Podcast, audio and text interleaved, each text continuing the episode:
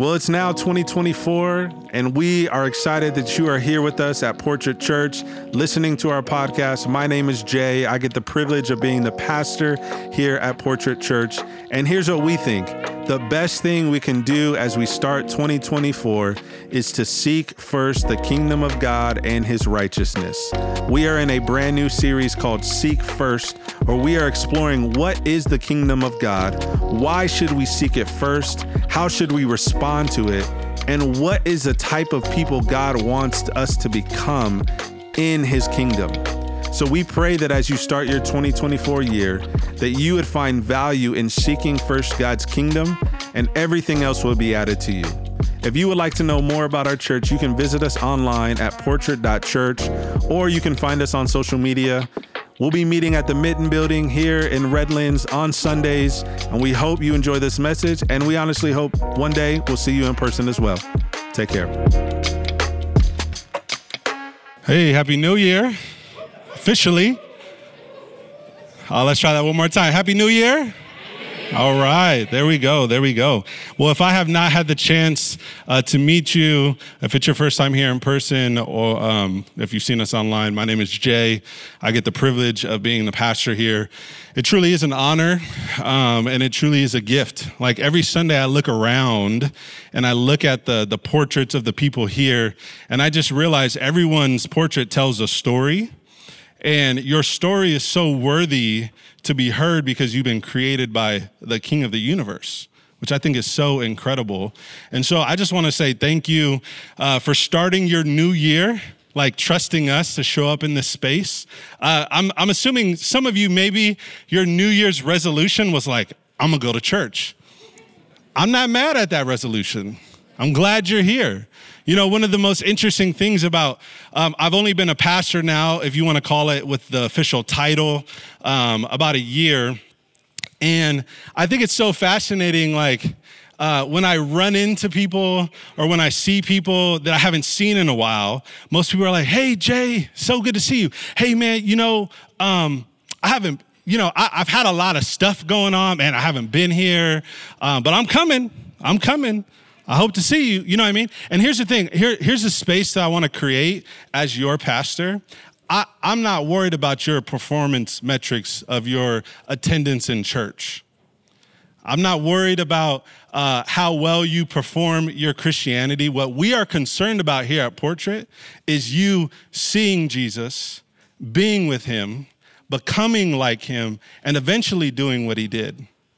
And so today, if you're new to this space, I just want to give you a little bit insight into how I think about you, how our team thinks about you, and the spaces that we're trying to create, because it's not a space to perform for God, it's a space to be formed by God. Amen? So, the new year is often a very high motivation time. People have new hopes. And part of the reason why that is, is uh, people describe what's called the uh, cyclical nature of time, which marking the start of a new year provides not only an emotional opportunity for renewal, but it also provides a psychological opportunity for renewal, growth, and transformation, which what that means is when a new year comes, there's a lot more optimism. There's a lot more hope. There's a lot more, oh, I'm excited. Like some of y'all, y'all eat really bad on New Year's Eve because psychologically you're just excited when January 1st comes. And then you realize you still got to go to another party and they ain't serving kale and celery. You know what I mean? It's like wings. And so then it's like, okay, January 2nd, right? And so the new year, it comes with psychological factors that that something intrinsically inside of us is hopeful for something new. And a lot of times we create goals or we create new priorities or we create these moments based off of if and a lot of times we're not honest about it based off of like fear based off of like a discontent, right? So many of you, man, this is like the year that you finally gonna, man, you gonna get out of debt. You're going to build up that retirement. But if you're honest, some of that intrinsically is because you're fearful of like having enough for the future. Maybe you're fearful of leaving something behind for those uh, that, that you are um, overseeing, whether it's like family members or kids. Um, you're super concerned about your health because there's, there's maybe this fear that, oh man, like you've had health situations, and honestly, maybe it's fear of dying. If, if I'm being honest, from 2022 up until now, one of the biggest fears that I've had to navigate through just a botched uh, knee surgery and getting infected and going through uh, hospital visits is I, I, have a, I have this wrestle with the fear of dying and leaving my kids without a dad, if I'm being honest. And so the new year tends to bring like this renewed sense of hope and joy. But what happens when you don't really feel it or when you mess up? I love this image of uh, it's this kintsugi art. I have a picture of it. It's Japanese art. And what it is, it's, it's art that displays a repairing of a broken pottery. It's mending the areas of breakage through what's called this golden joinery, this golden repair. And so, rather, the thing I love about this art is rather than disguising the breakage or the attempting to restore the object to its original state, what this type of art accentuates is that the breaks and the repairs are part of the story and they're part of something new and beautiful.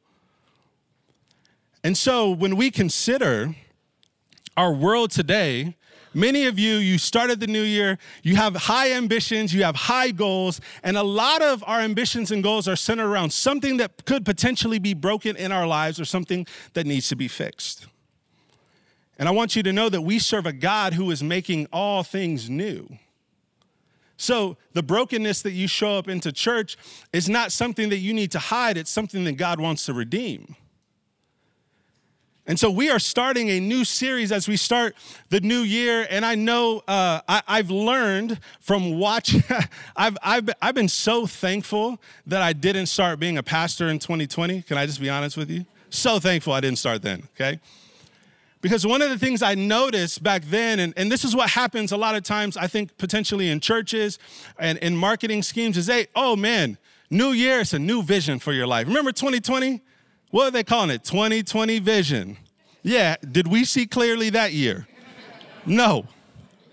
And so the temptation to draw people into a, a, new church in a new year is to tell you, oh, we got a 10 step game plan to make sure that you have the best year possible. So you accomplish all your wildest dreams. But I don't have that for you today.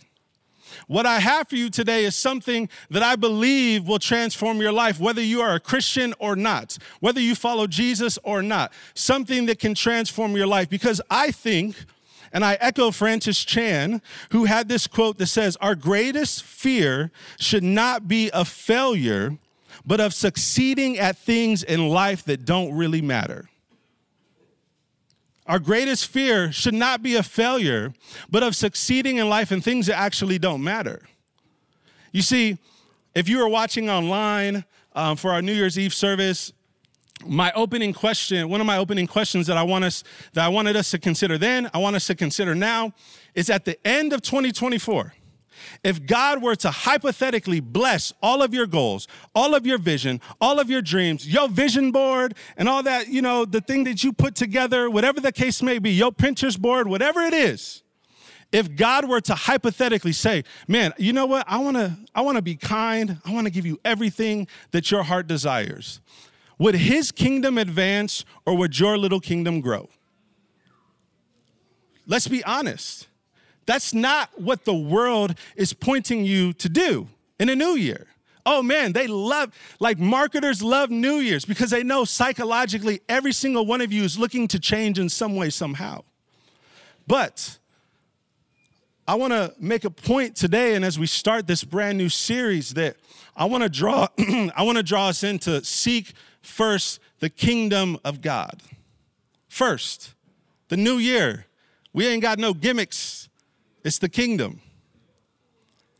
So if you would open your Bibles to Matthew 6, starting in verse 25. And would you stand with me as we honor the reading of God's word?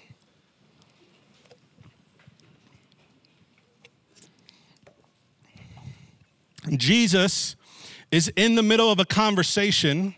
Some would call it a, a, sermon, a sermon on the mount. And he is giving his blueprint to his kingdom. And I will talk more about what that is, but he's given it to a people who are desiring to live in this kingdom.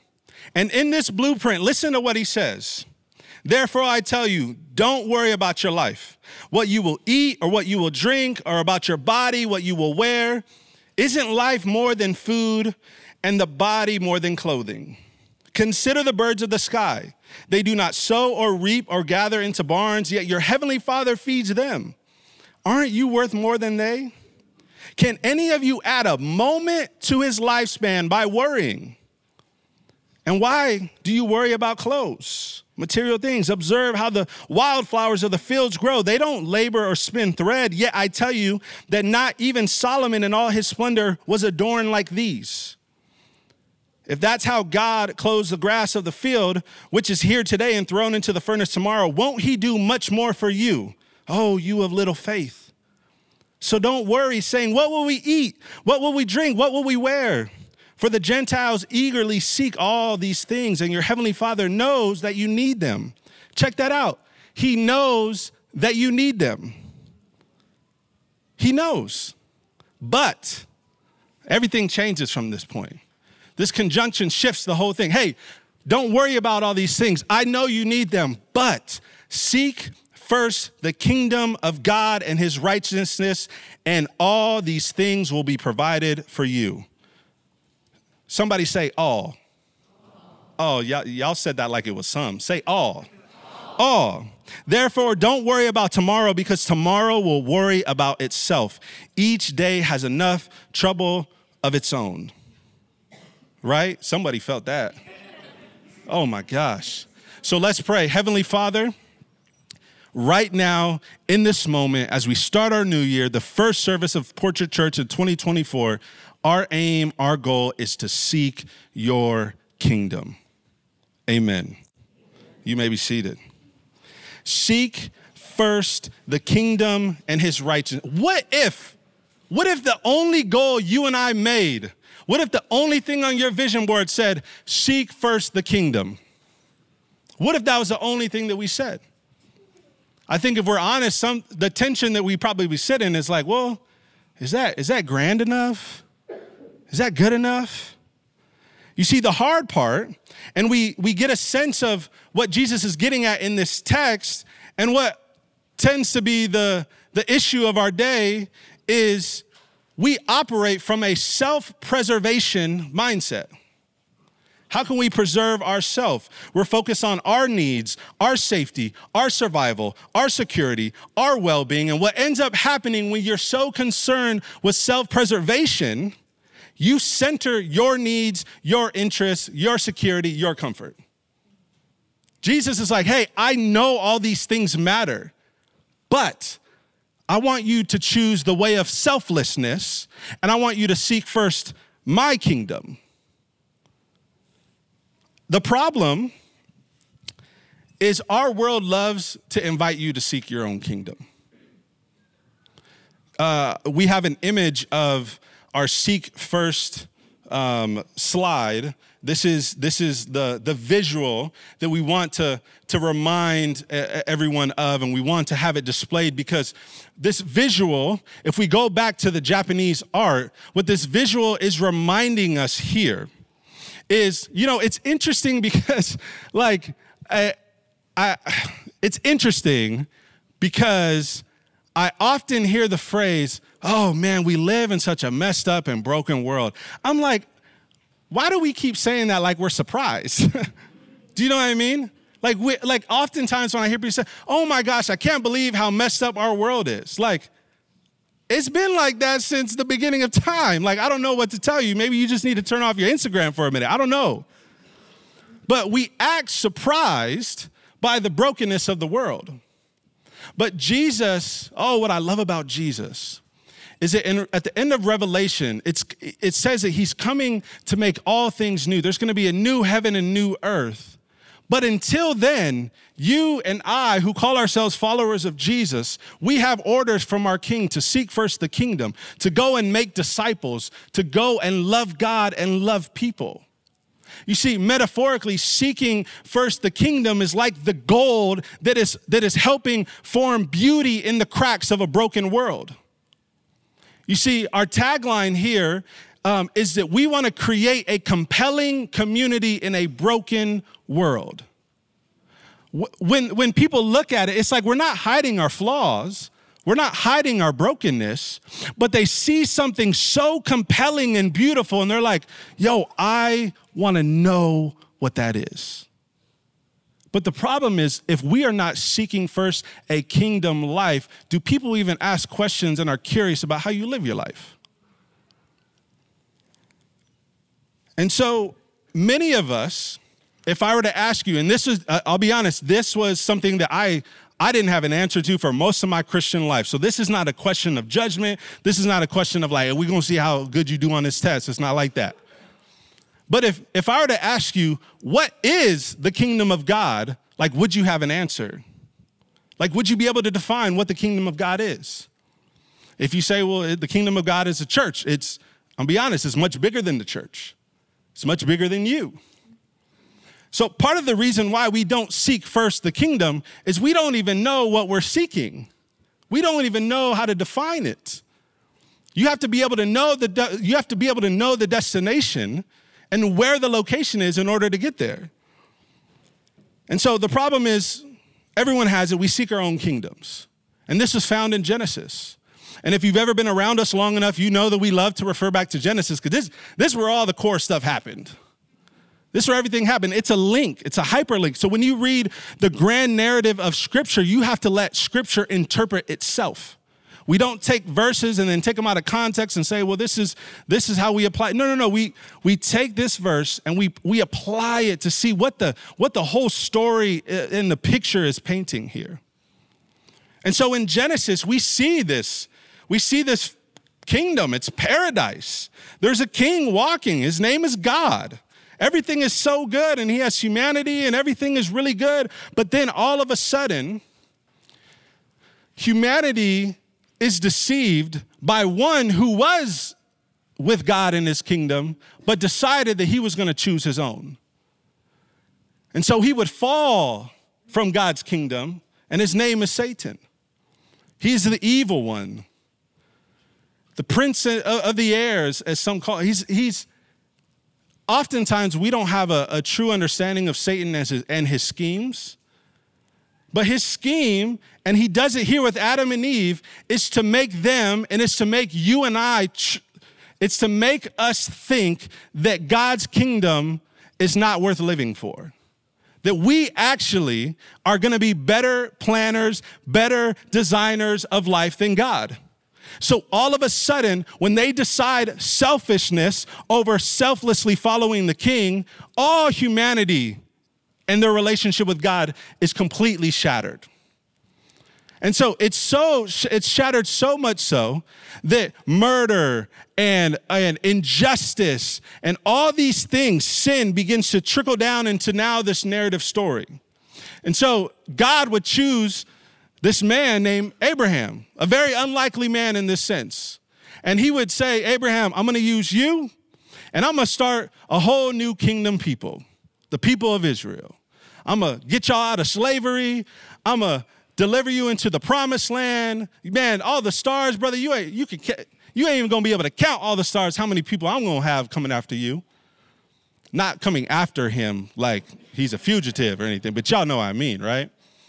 So but then from that moment on, God, the king, is trying to, to use this kingdom people to display to a watching world how to operate differently. But what happens is he is time after time just partnering with other human kings, and they all mess up. David, yo, David, there's a guy named David in the Bible. If you if you're not familiar, David, he was close. Like David was a man after God's own heart. But the thing with David is, he got into, what did Jada Pinkett say? Uh, an entanglement. David got into an entanglement with a girl named Bathsheba, thus proving again that God could not trust human kings. So then, you read it all through the Old Testament again, it paints this narrative picture. There's going to be a coming king, there's going to be a coming Messiah. John in uh, Matthew 3, he talks about this coming Messiah. He says, Yo, yo, repent, for the kingdom is coming. The kingdom is near. And so he does that. And then all of a sudden, Jesus comes onto the scene and Jesus gets baptized by John. And when Jesus comes out of the water, God's like, yo, this is my son whom I love, whom I'm well pleased. And Jesus doesn't go start doing ministry in the crowds, he goes to a lonely, desolate place. He fasts, he doesn't eat for 40 days. Then the enemy again comes. And you know what? You know what Satan tempts Jesus with? He tempts him with basic need and necessity, bread. Hey, Jesus, you man, brother, 40 days. I got some, I got some good Olive Garden breadsticks. You know them things don't run out. Like, just take the bread. Jesus says no. He quotes scripture, man shall not live on bread alone. Then he takes him to a high place. And what he's doing is like, hey, just fall down. Like, surely your heavenly father loves you. And, and what he's doing here again is now he's he's testing Jesus' basic needs. Now he's testing Jesus' security and identity. The God had just said, This is my son whom I'm pleased with. And now Satan's like, are you sure? Go ahead and fall down. See if he catch you. And then this is what Satan's after, his final tactic. He says, Look, look out. Look at all the kingdoms. It's almost like eh, I, when I read it, I almost get like this scene from like, you know, the Avengers or like, you know, Tony Stark. He got all these like crazy gadgets and he throws his gadgets out. And it's just, it's just all the kingdoms of the world. And Satan's like, hey, I'll let you have all those kingdoms if you just fall down and worship me. Fall down and worship me. See, some of y'all don't know it, but Satan has metaphorically thrown little kingdoms in your view. And he is telling you to worship him, but you don't know it because you're too busy worshiping yourself. That's how he gets you. And so Jesus says, Get behind me, Satan. Because Jesus knows that the way he is going to bring and introduce the kingdom is a way like no other. It's through a way of suffering. Jesus would get out of this wilderness moment, and the very first thing he does in Matthew 4 17, it says, From that time on, Jesus began to preach, Repent, for the, say it together, kingdom of heaven has come near. In other parts of the Gospels, it says, The time has come, the kingdom of God has come near. Repent and believe the good news. Jesus knew that the kingdom he was bringing was through the way of suffering and, su- and, and, and suffering love. So imagine Jesus now, that's the start of his ministry.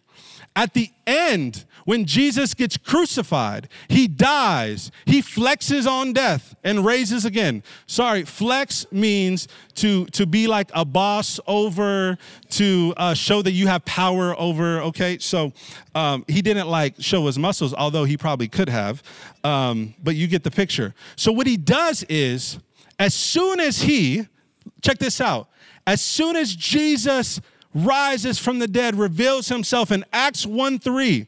It says, after, after he had suffered, he also presented himself alive to them by many convincing proofs, appearing to them over a period of 40 days, speaking about what? The kingdom of God. He didn't come and say, hey, y'all, I got this cool new church service that we about to put on over here. I'm about to show everybody my holes and scars, and I, I'm not about to do that. Uh, he doesn't come and say, hey, let me give you these three steps to overcome death at a small fee of $500 for three payments. No, he doesn't say any of that. He doesn't say any of that. He says, I have come to speak about the kingdom of God. And so, the tension that you and I live in, and that people lived in during that day, is when Jesus spoke about this kingdom, he said, It has come, but also it has not yet fully arrived, not yet fully come to fruition. You see, the beauty when you think about that Japanese art is the gold it could be kingdom people bringing God's kingdom to a broken world. But one day, that thing is going to be completely gold. It's going to be completely made new. But it's not going to be human hands, it's going to be from the hands of the Creator. It says there's going to be no more suffering, there's going to be no more crying, no more weeping, no more evil. And so that's the tension that you and I live in today. And so, as we consider what on earth is the kingdom of God, how do we define the kingdom? We have to understand that the kingdom, it's referring to God's overarching authority and control over everything on the earth. It is his active rule. Siri's trying to get me to see see how Satan be working? Satan be working through Siri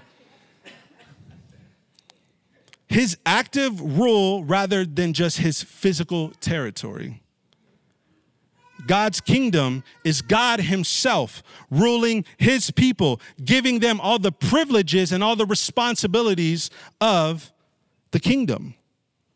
God's kingdom is greater than any singular church. That's why, if you've ever been around us, we say one of our values is we seek the kingdom over the empire. We are more about God's kingdom advancing in the Inland Empire than us just having a really big church.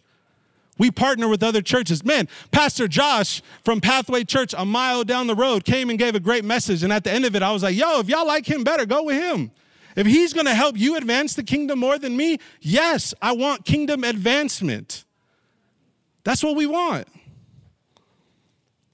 George Ladd has this quote. He says, The kingdom is God's universal rule, his sovereignty over all the earth, his reign over all the earth.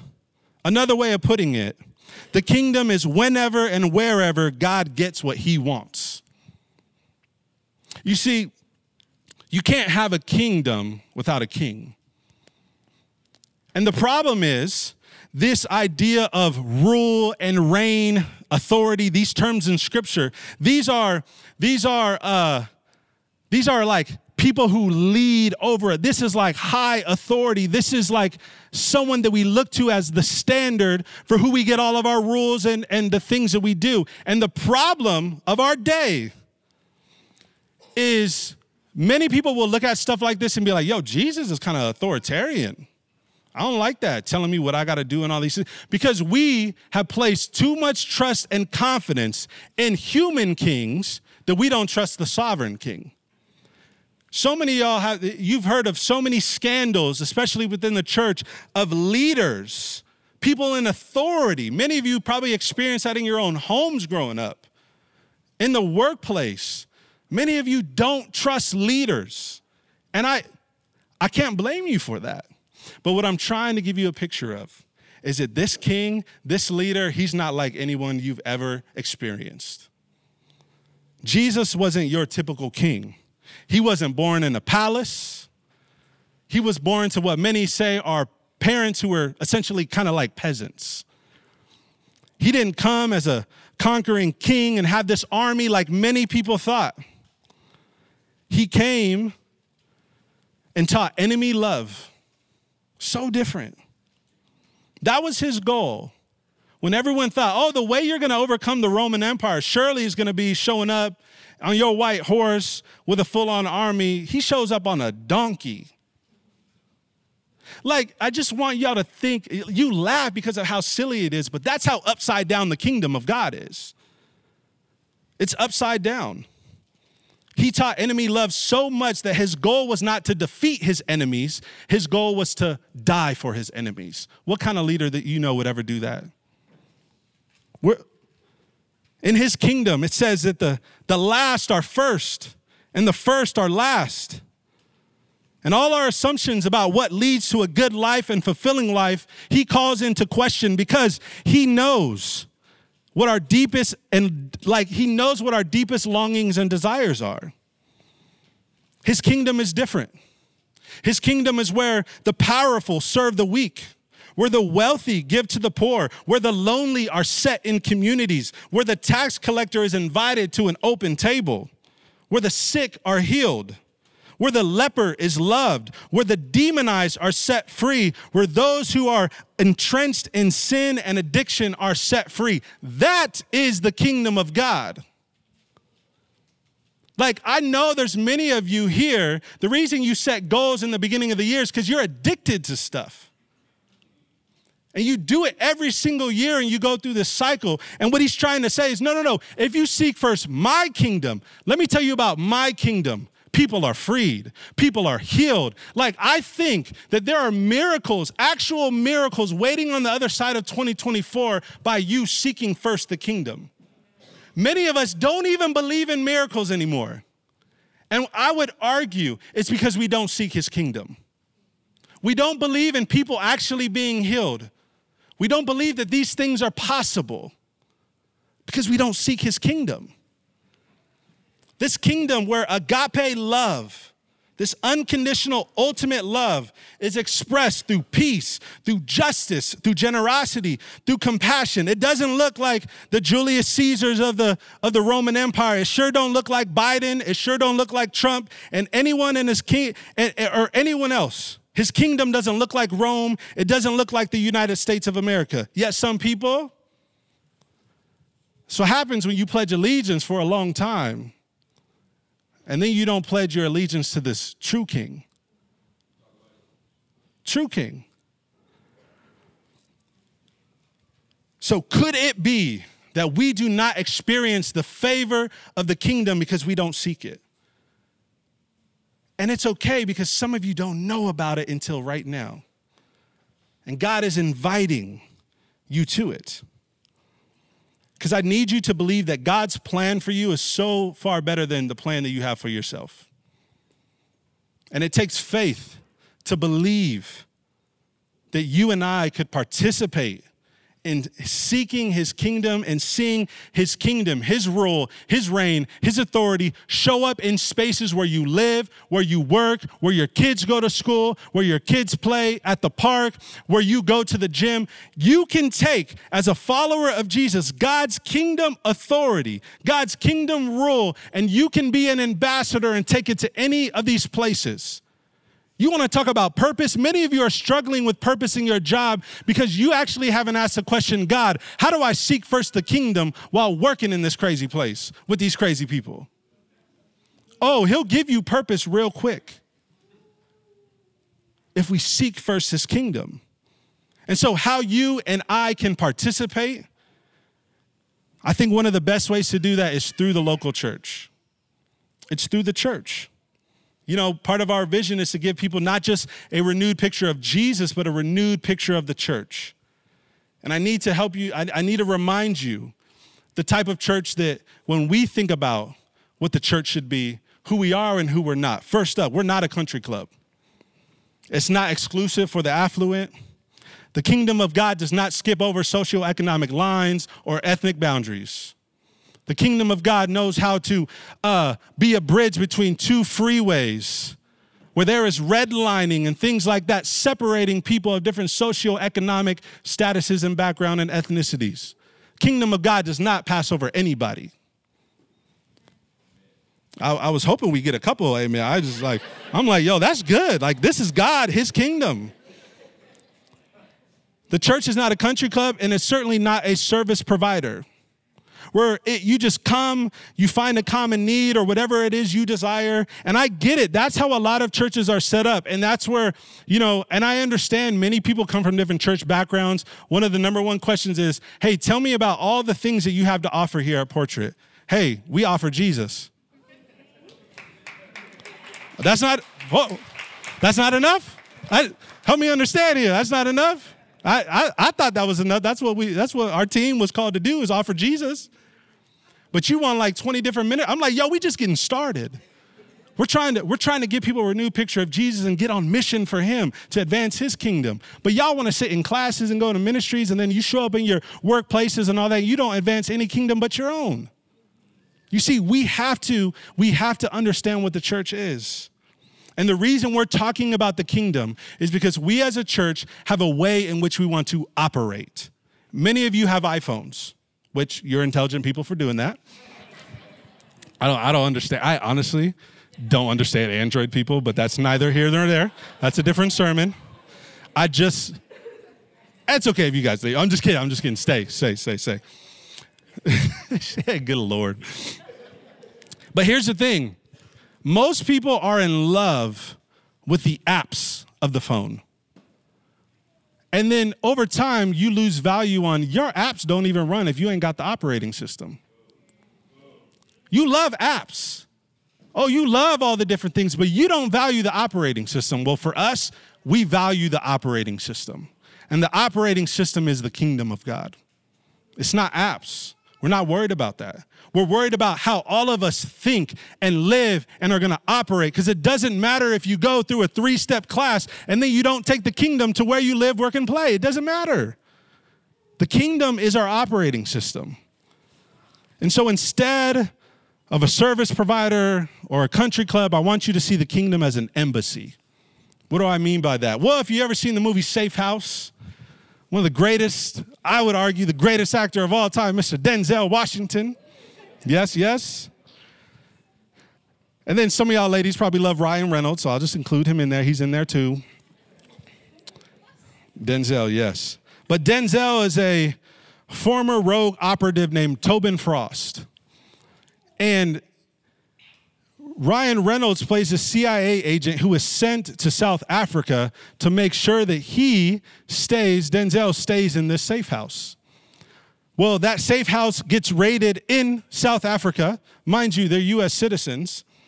And he's set free, and Denzel escapes because, you know, Denzel does Denzel like things and just a couple bam, bam, bam, and he even be blind when he does stuff. It's crazy.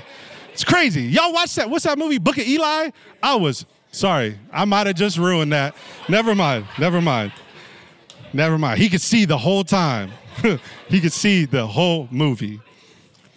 But there's this scene because he's escaping the safe house, and Denzel, it's like, where is Denzel going? He's in South Africa. Well, do you know where he goes? He finds the U.S. Embassy.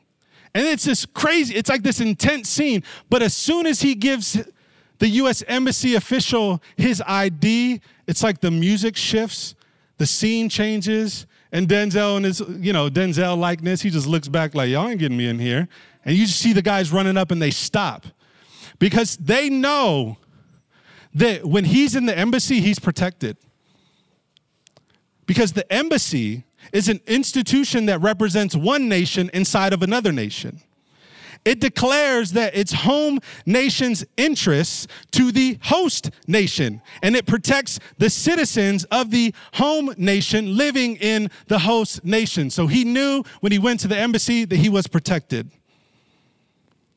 And so, friends, I'm here to remind you of the famous words of a Jewish rabbi named Jesus. He says, My kingdom is not of this world.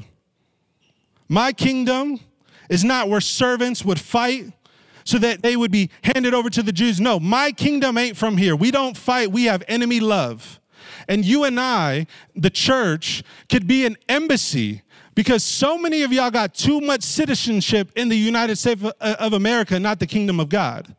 You need to have a passport here, and you got to have an ID over here. The problem is some of y'all living on passports for God's kingdom. He's like, look, fam, I'm trying to get you to get a real ID. I need to get mine next month. Some of y'all, that was a reminder. Some of y'all, that was a reminder. I didn't even have that in the notes. That was God. It just reminded me.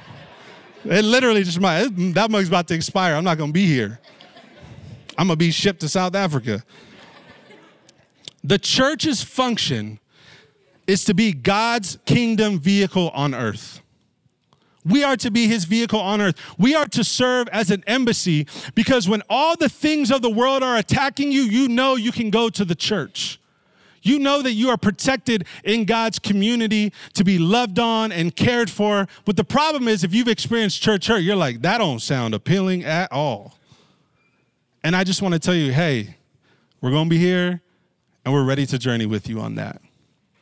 But if I'm being honest, you're not going to get any type of protection in the kingdom of God outside the church. The church has the greatest capacity to restore and heal everything that's going on in your life through the work of Jesus, but it also has the greatest capacity to hurt you like no other. And that is the risk of being in the church, if I'm honest. The local church enables the world to look upon the canvas of God's people and see an authentic painting of his love and holiness, not a forgery. The way people would study bills, they wouldn't look at fake ones, they would look at real ones all day long because they would want to know what the real ones look like. When people look at your life, when they look at my life, when they, and I, my prayer is when they look at this church, they say, yo, that's the real thing. That's the real thing. That's not a knockoff. And so you and I have an opportunity to take this kingdom into every area of our life. Being kingdom minded people says we make all our decisions, all our priorities, Everything we do, we filter through God. Is this seeking your kingdom and does it advance it? Many of you need to go back to your New Year's resolutions and you need to ask the question and sit. God, when I do this, is it seeking your kingdom? The promotion that I want, do I want it just for more comfort or security, or am I seeking your kingdom? Because many of you, your goal is to get more money this year, and that's fine. It's all good. Please get more money, but advance the kingdom while you do it. Because many y'all get more money and then you get more stingy. You get more things and then you become less generous. You see, if we're not careful, the things that we end up pursuing end up making us self centered and not seek the kingdom. So the disciples in Matthew 18, and I'll end here and I can we can have the band come up. In Matthew 18, they say, they're asking him, God, who is the greatest in the kingdom? And Jesus, being such a such a wise teacher, he calls a little child over. And he stands among them. He says, Truly I tell you, unless you return, turn and become like children, you will never enter the kingdom of heaven. Therefore, whoever humbles himself like this child, this one is the greatest in the kingdom of heaven. And whoever welcomes one like welcomes one child like this in my name welcomes me. He brings a child. He doesn't bring a person of power, of status. He brings a humble child. Friends, one of the most powerful things that you and I can do is surrender our ambitions to the King. Is to humble ourselves and declare Him to be the King over everything, the King of the kingdom when he asked the disciples, Yo, who is it that, that you say that I am? They're like, Yo, you're the one. You're the Messiah. You know what Jesus' response is? I'm going to give you the keys of the kingdom. Some of you are trying to get into doors and you don't have you don't have the right key. And God is trying to get your attention to say, "Man, my kingdom is here, but it's going to have to come through the seed of humility." Because when he came, he says, repent. Repent first, and then seek the kingdom. And I understand that word repentance has a lot of layers to it, but what he's essentially saying is, can you stop seeking your kingdom? And can you turn and seek mine?